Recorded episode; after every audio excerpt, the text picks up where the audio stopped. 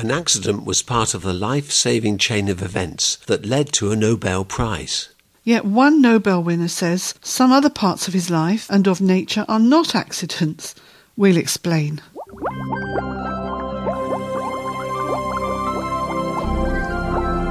Electronic media deluge us with information and misinformation in forms of bits and bytes. On today's Truth in the Test Tube, let's take atoms of information and combine them into molecules of meaning.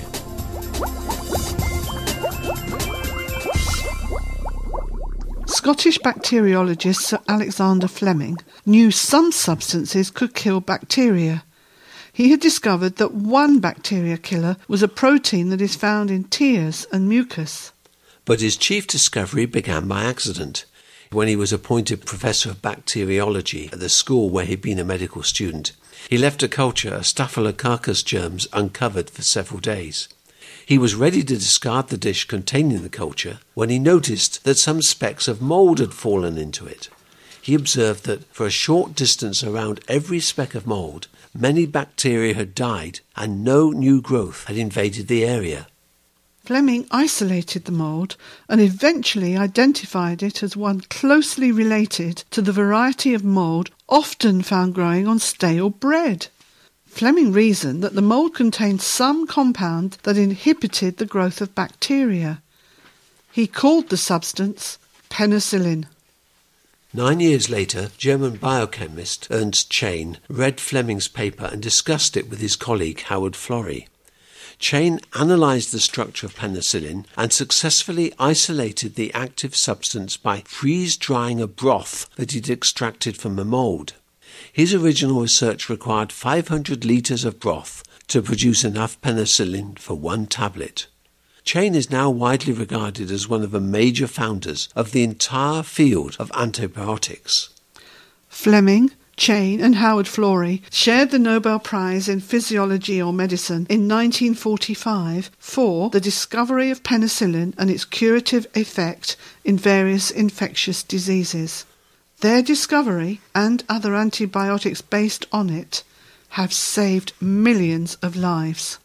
The Nobel website points out that Chain also researched the metabolism of tumours, investigated how to neutralize snake venoms, and developed methods of biochemical analysis. The magazine Acts and Facts contains a biographical article about Chain. It's written by Dr. Jerry Bergman and entitled Ernst Chain, Antibiotics Pioneer. Dr. Bergman points out in his article one of Chain's lifelong professional concerns was the validity of Darwin's theory of evolution, which he concluded was a very feeble attempt to explain the origin of species based on assumptions so flimsy that it could hardly be called a theory. Why did he believe that? Chain called macroevolution a mechanistic concept that was a typical product of the naive 19th century. He explained that many scientists give evolution credit for the origin and development of all living species, animals, plants, and microorganisms. But he called evolution the haphazard, blind interplay of the forces of nature and the pursuance of one aim only, namely that for the living systems to survive. He said scientists who believe that are mistaken, misled by the 19th century attitude that science had unlimited potential. And that attitude spread the belief that there were no secrets of nature which could not be solved by the scientific approach, given only sufficient time. Why did Dr. Chain think macroevolution hadn't really occurred? He said these classic evolutionary theories are a gross oversimplification of an immensely complex and intricate mass of facts. And it amazes me that they were swallowed so uncritically and readily, and for such a long time, by so many scientists without a murmur of protest. He added that the idea that biological development and survival of the fittest was entirely a consequence of chance mutations was a hypothesis based on no evidence and irreconcilable with the facts. He called it wild speculation. So, Nobel laureate Ernst Chain thought evolution on the macro scale was a wild speculation because it was a gross oversimplification of an immensely complex and intricate mass of facts. Yes, his oldest son Benjamin added, he disliked theories especially when they assumed the form of dogma. Dogma is a rigid teaching that allows no disagreement or discussion. He also felt that evolution was not really a part of science. Most parts of evolutionary theory can't be tested by experiment. Another reason he did not consider evolution a scientific theory was that the problem was not the survival of the fittest, but the arrival of the fittest. The arrival of the fittest would include an understanding of how any life originated, from the simplest one celled life forms to the highest animals and man. Right.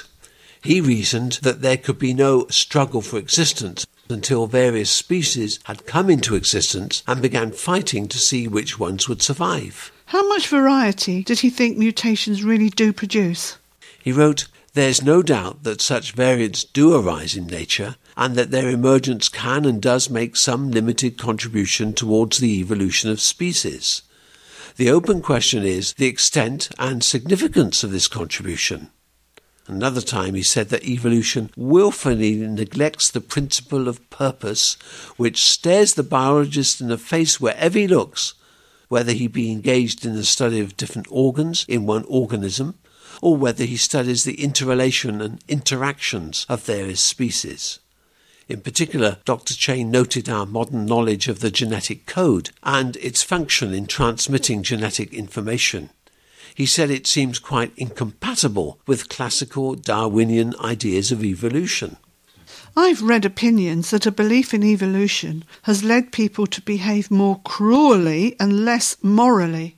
Dr. Chain agreed. In a speech in London, he said, It's easy to draw analogies between the behaviour of apes and man and draw conclusions from the behaviour of birds and fishes on human ethical behaviour. But this fact does not allow the development of ethical guidelines for human behaviour, and all attempts to do this suffer from a failure to take into account the all important fact of man's capability to think and to be able to control his passions. These attempts are therefore doomed to failure. Some scientists say that religious beliefs do not deserve to be talked about, that science is the only reality. What did Dr. Chain think about that? He wrote, This seems to me a very sweeping and dogmatic conclusion. He knew that scientific theories can be proven wrong and replaced with new theories. He said that they can be turned upside down by the discovery of one single new fact. This has happened time and again, even in the exactest of sciences, which are physics and astronomy. It applies even more so to the biological field, where the concepts and theories are much more liable to be overthrown at a moment's notice. When my atheistic friends hear statements like that, they dismiss them by saying that the person who spoke them must have a religious prejudice. Dr. Chain's son said that his father's concern about evolution were based on science. Chain was very concerned about how Darwinism affected human behavior. He wrote, Any speculation and conclusions pertaining to human behavior drawn on the basis of Darwinian evolutionary theories must be treated with the greatest caution and reserve. A less discriminating section of the public may enjoy reading about comparisons between the behavior of apes and man, but this approach does not really lead us very far.